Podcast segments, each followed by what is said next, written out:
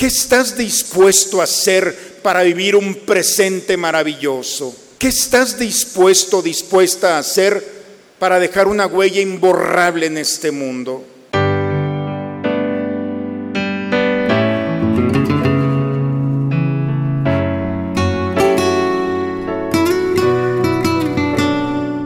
Bienvenidos a la Santa Misa. Hoy Jesús nos dice, hay que cuidar el interior.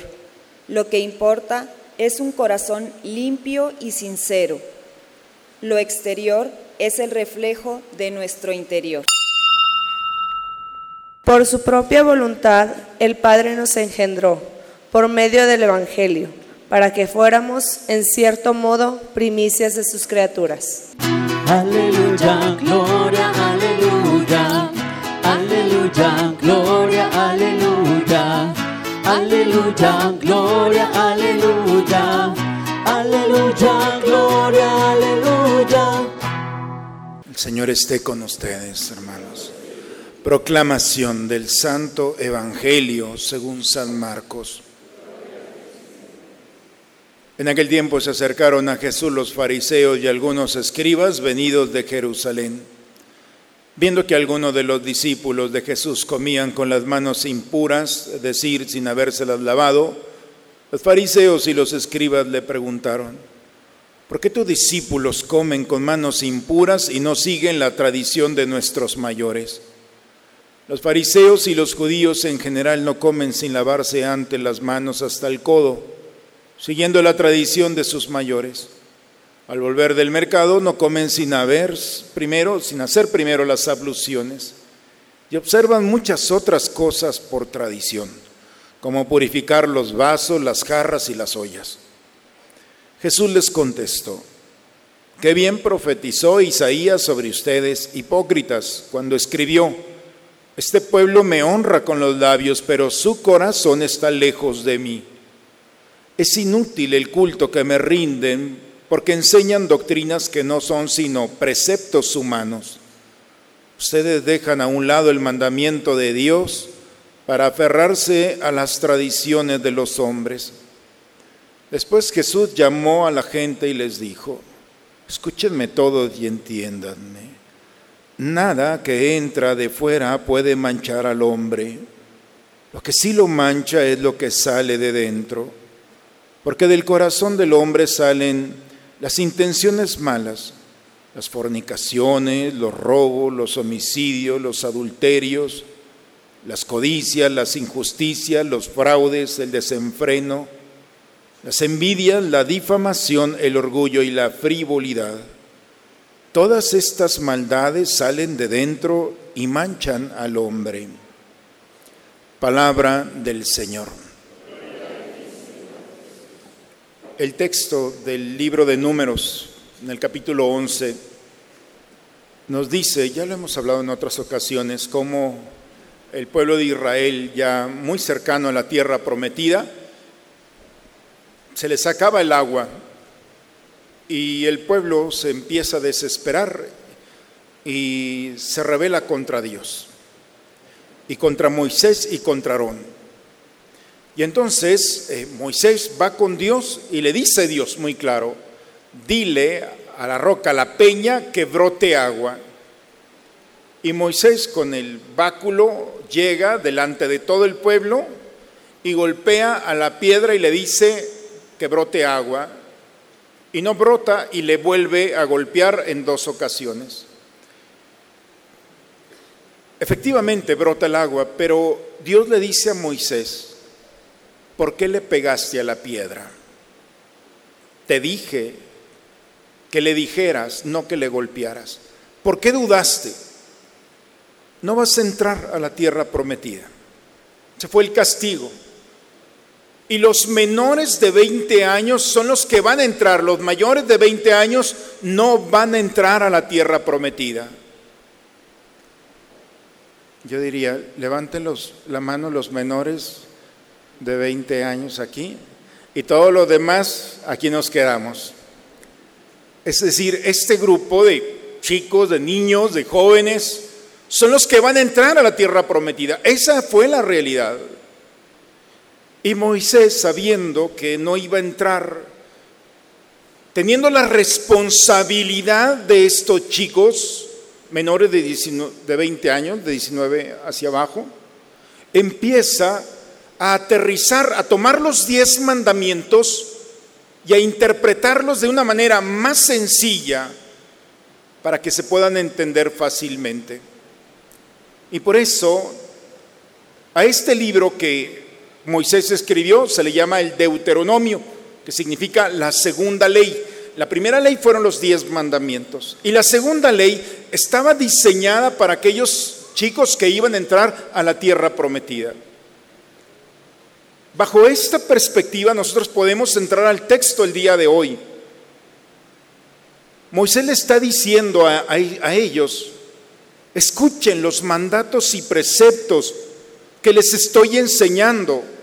Es como un abuelo que está entregando el testamento.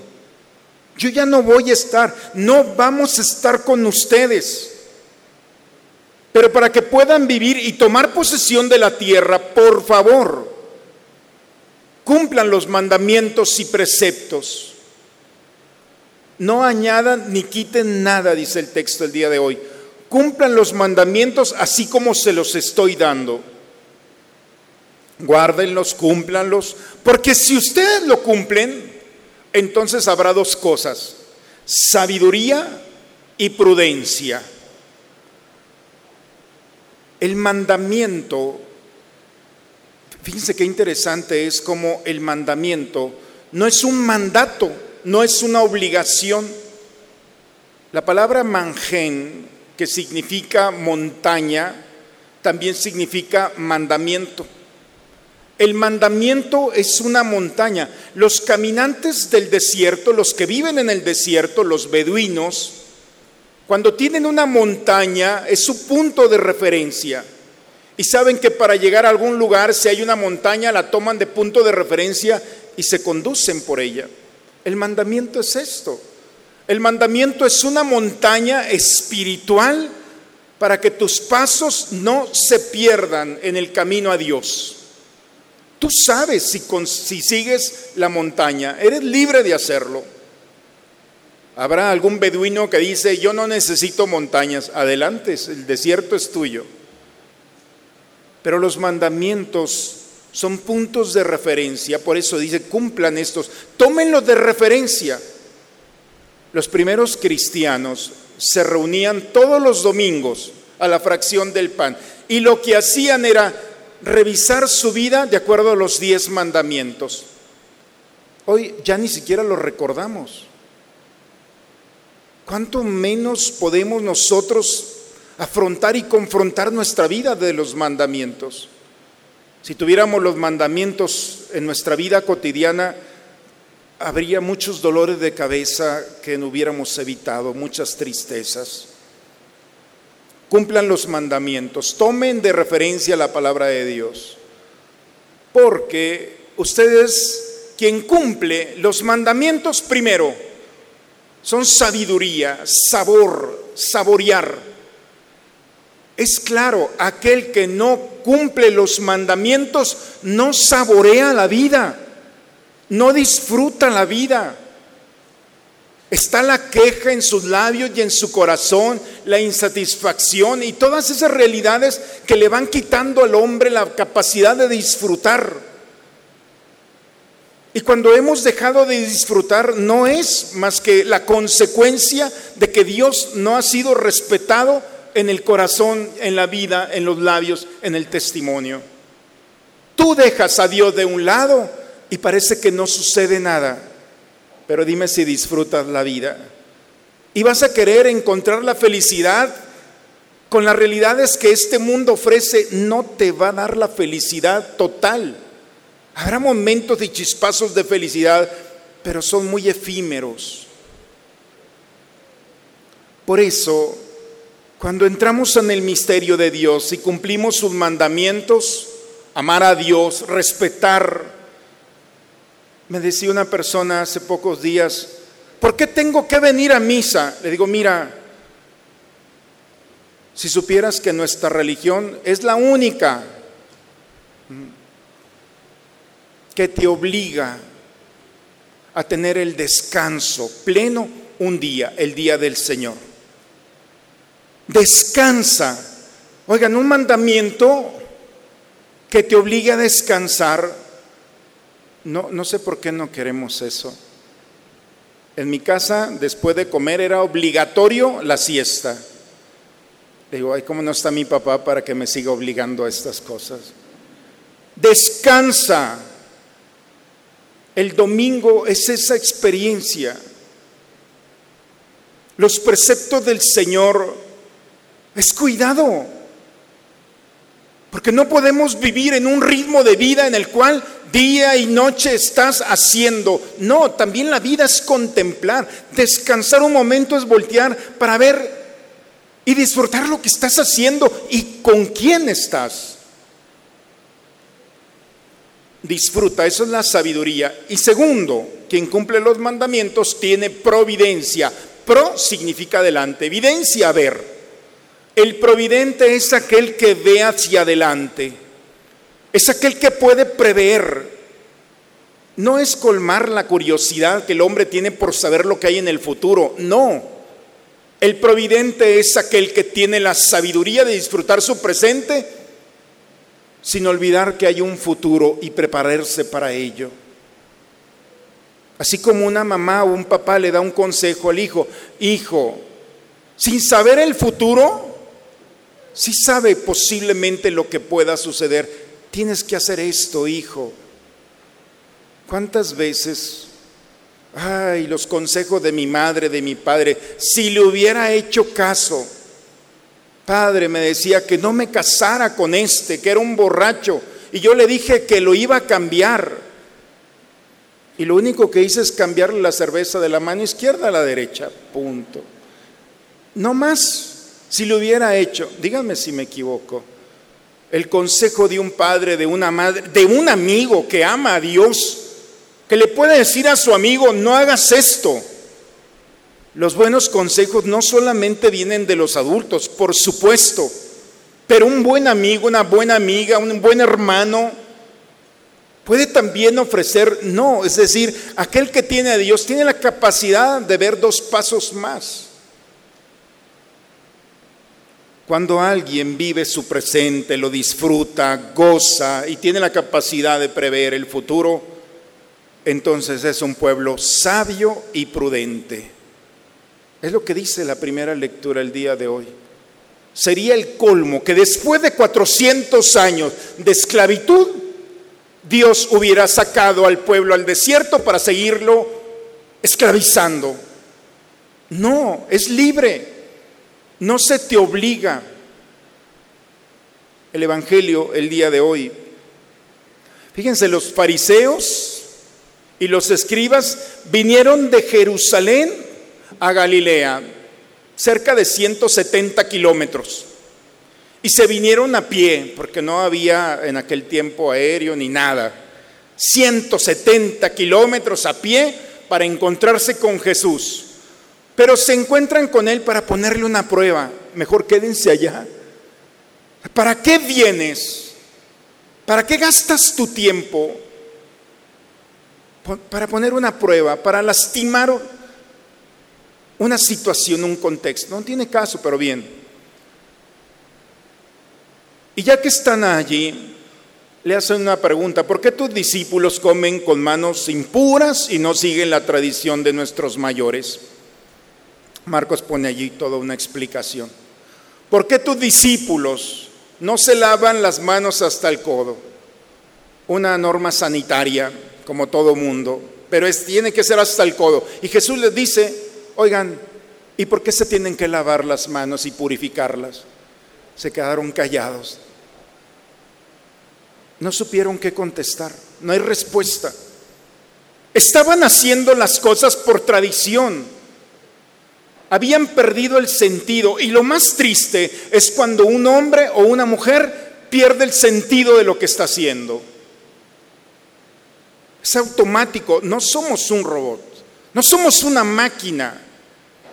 Y Jesús hace hincapié en la escritura, cuidado. ¿Saben por qué nos reunimos el domingo en misa, en esta acción de gracias, en la fracción del pan? Los primeros discípulos, las primeras comunidades se reunían el domingo para estar con Jesús resucitado en la fracción del pan. A eso se reunían, a estar con Jesús resucitado en la fracción del pan. Y lo importante no era verlo, lo importante es que ellos tenían la certeza de ser tocados y vistos por Dios. No era una obligación, no era un mandamiento que la ley de la iglesia, no. En ocasiones se nos puede preguntar, ¿por qué vienes a misa? Padre, me trajeron. Padre, me para cumplir un mandamiento, porque quiero estar con la comunidad. Bien, pero la razón más pura de nuestros primeros cristianos era porque querían estar con Cristo resucitado. Porque aun cuando los ojos no podían verlo, sabían que estaba allí presente. Y la muerte que ellos traían, sus dolores, sus tristezas, sus realidades, confrontándolas con Cristo resucitado, reunido en la comunidad, sentían el consuelo, la paz, la esperanza, el gozo. Y llegaban cansados, vengan a mí los que están cansados y agobiados, que yo los aliviaré. Y ese cansancio en manos del resucitado se transformaba en fuerza, en inspiración, en valentía para seguir caminando. Es mentira quien dice vas a misa y no pasa nada. Es mentira. Porque cuando tú lanzas una semilla en la tierra y no ves que ha florecido, dice, es mentira que está pasando algo.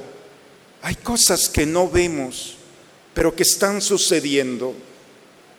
Y la experiencia de nuestra vida, delante del misterio del Señor resucitado, le da respuesta y ánimo a nuestra alma. Es una caricia de Dios, es una fuerza de Dios que viene nuevamente a recuperarnos. Ellos no supieron contestar. ¿Por qué se lavan las manos hasta el codo? Una cuestión sanitaria la habían convertido en un precepto religioso. ¿Cómo puede ser posible que ahora lavarte las manos resulta que ahora es una cosa sagrada? Y Jesús les da la respuesta. Sus padres antes de entrar a esta tierra la recibieron como regalo de Dios. Y los frutos que esta tierra da siguen siendo los regalos de Dios. Por eso se purifican las manos hasta el codo para ser dignos de tomar los alimentos que esta tierra les ofrece. Porque no solamente es la tierra, es el don, el regalo de Dios que se manifiesta a través del brote y de los frutos de ella. Por eso se lavan las manos. No es un precepto, es prepararse a encontrarse con Dios en los alimentos. Por eso nosotros bendecimos los alimentos, ¿verdad? En nuestras casas. Porque cuando los vamos a recibir, Señor, gracias, porque no sé cómo llegaron. No fue solamente mi trabajo, es el regalo de esta tierra que tú nos has dado para que nos lo siga brindando. Y por eso lo mínimo es gracias. Y Jesús le dice, cuidado, no sean hipócritas. Ya no entraré en el término hipócrita, ya lo he dicho muchas veces. El hipocritón es un actor. Esto no es una obra de teatro. La vida no es una obra de teatro, no eres un actor. Esto es la vida. Y todos los días hay personas a nuestro lado que ya no están en este momento. Hay circunstancias que ya no van a regresar. Hay momentos en la vida en las que se termina su ciclo y tú tienes que seguir viviendo. No puedes ser un actor, tienes que vivir. Por eso Jesús le recriminan su presente. No te olvides de tu presente. No eres un actor, eres un ser humano y todos los días tienes la oportunidad de dejar una huella imborrable en tu caminar. Estás llamado a esto, a arriesgarte a amar, a arriesgarte a dejar una huella, a enfrentar la vida con Cristo.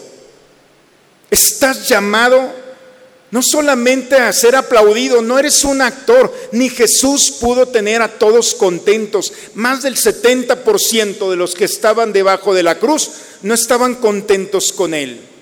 Y nosotros andamos con terapeutas porque no le damos gusto a los demás. No te preocupes, no has venido aquí a este mundo para que te aplaudan, no es. Porque el amor también implica corrección fraterna. Y cuando alguien corrige, no nos gusta, pero el amor corrige.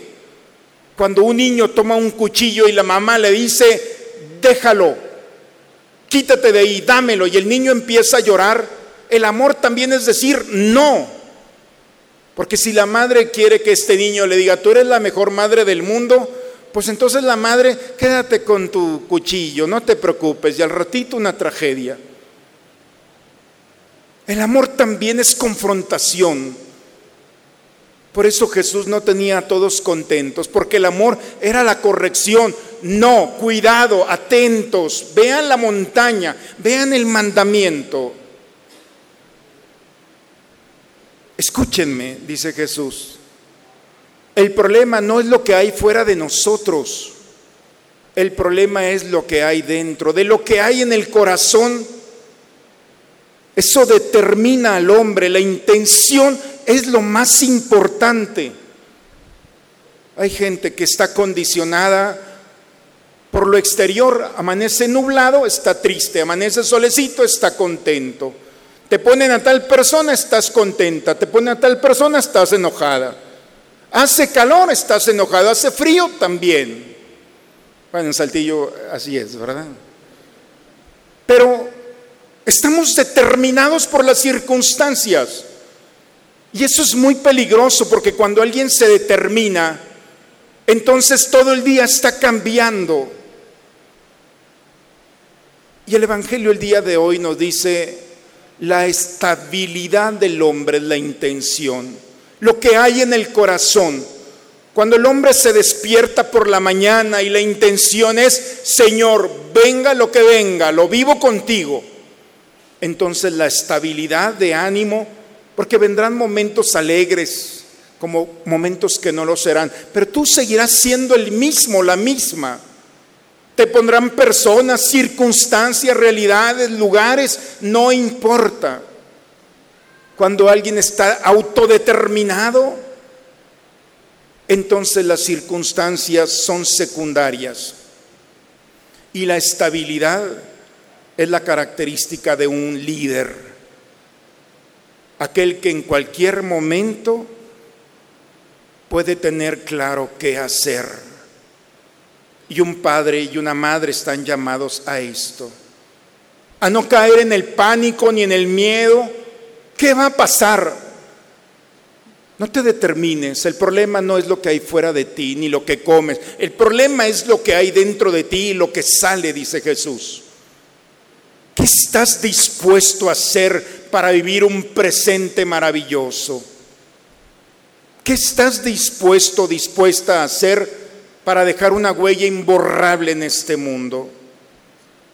Bien, Dios ha puesto en nuestros corazones una semilla, la semilla de su presencia, de su palabra, dice Santiago. Esa semilla que está allí tiene que brotar. Tú tienes que ponerle las condiciones. La semilla necesita del agua, de la tierra y de las condiciones propias para que pueda germinar.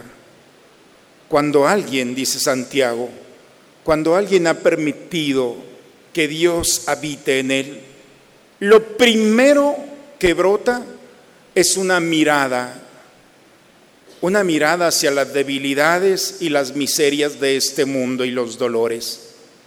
Quien tiene a Dios no puede ser indiferente al rostro de quien sufre.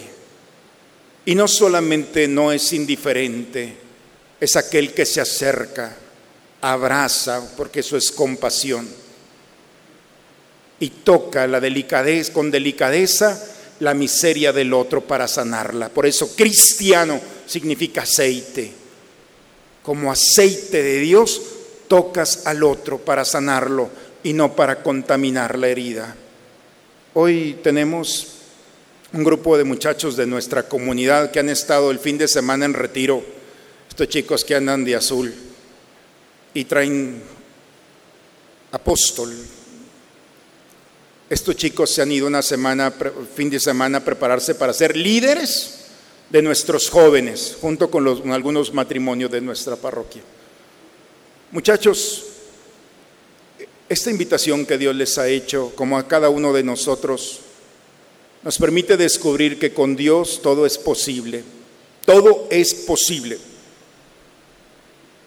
Y quien tiene a Dios, venga lo que venga. Nuestra estabilidad consiste en que Dios no nos va a abandonar. No tengan miedo. No le tengan miedo a las circunstancias de este mundo. Nos pueden asustar, pero el miedo es otra realidad. No podemos quedarnos como una piedra ante los acontecimientos.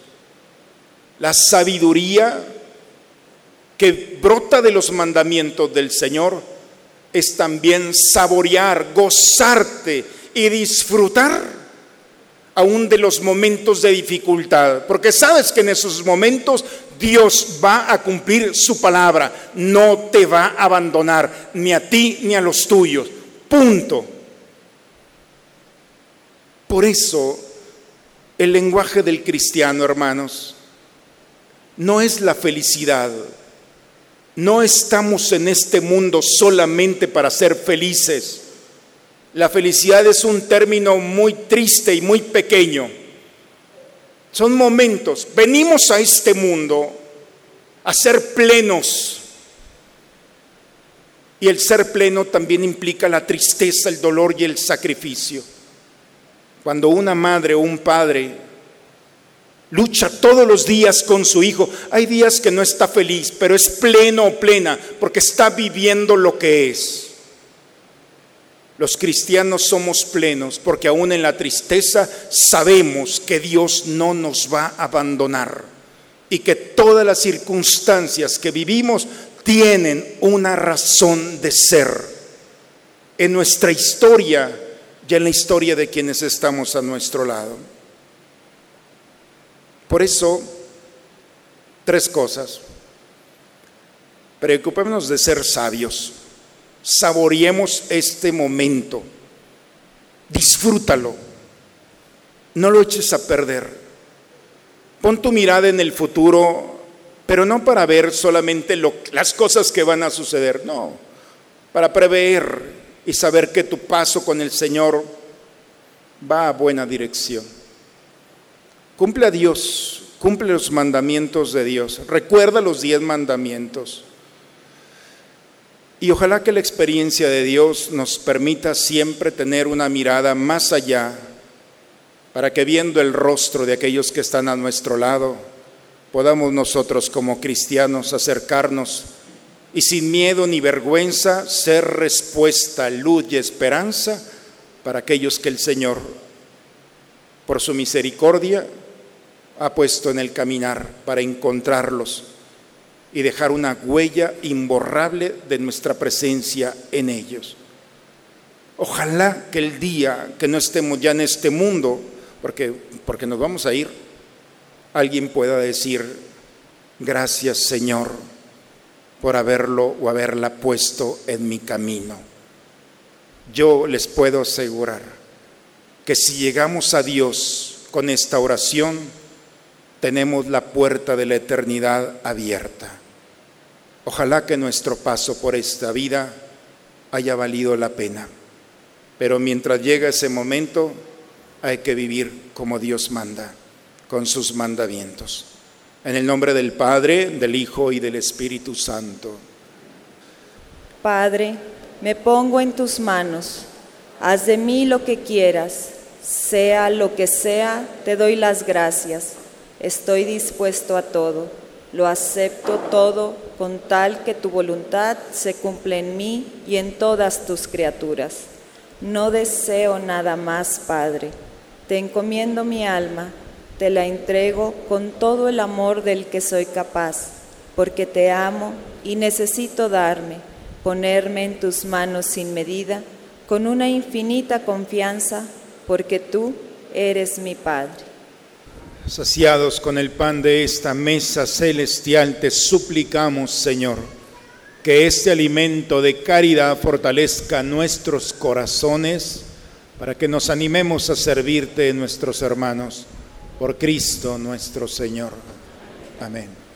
Vamos a escuchar los avisos, hermanos. Los invitamos este jueves y viernes, primero del mes, a participar en las 24 horas de adoración, iniciando el jueves a las 7 de la tarde y terminando el viernes a las 8 con la hora santa.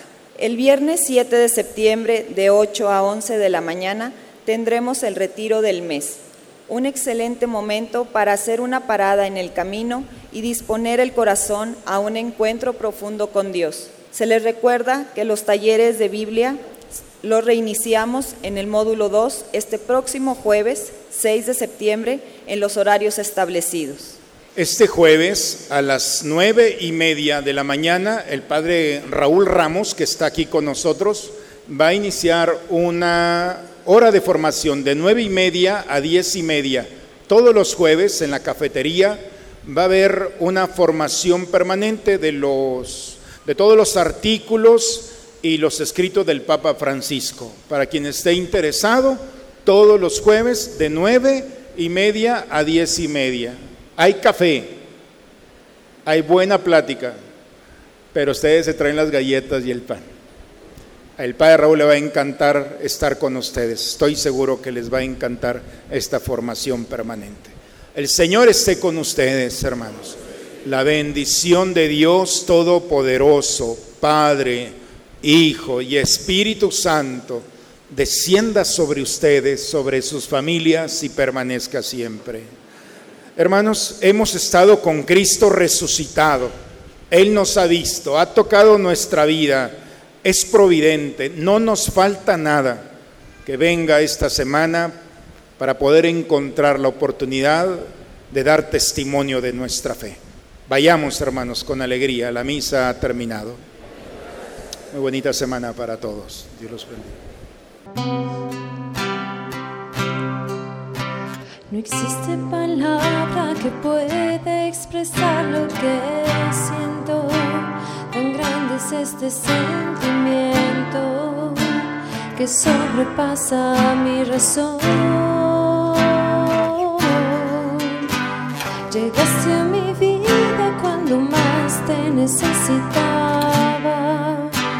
Mi alma gritos te y tú escuchaste mi clamor.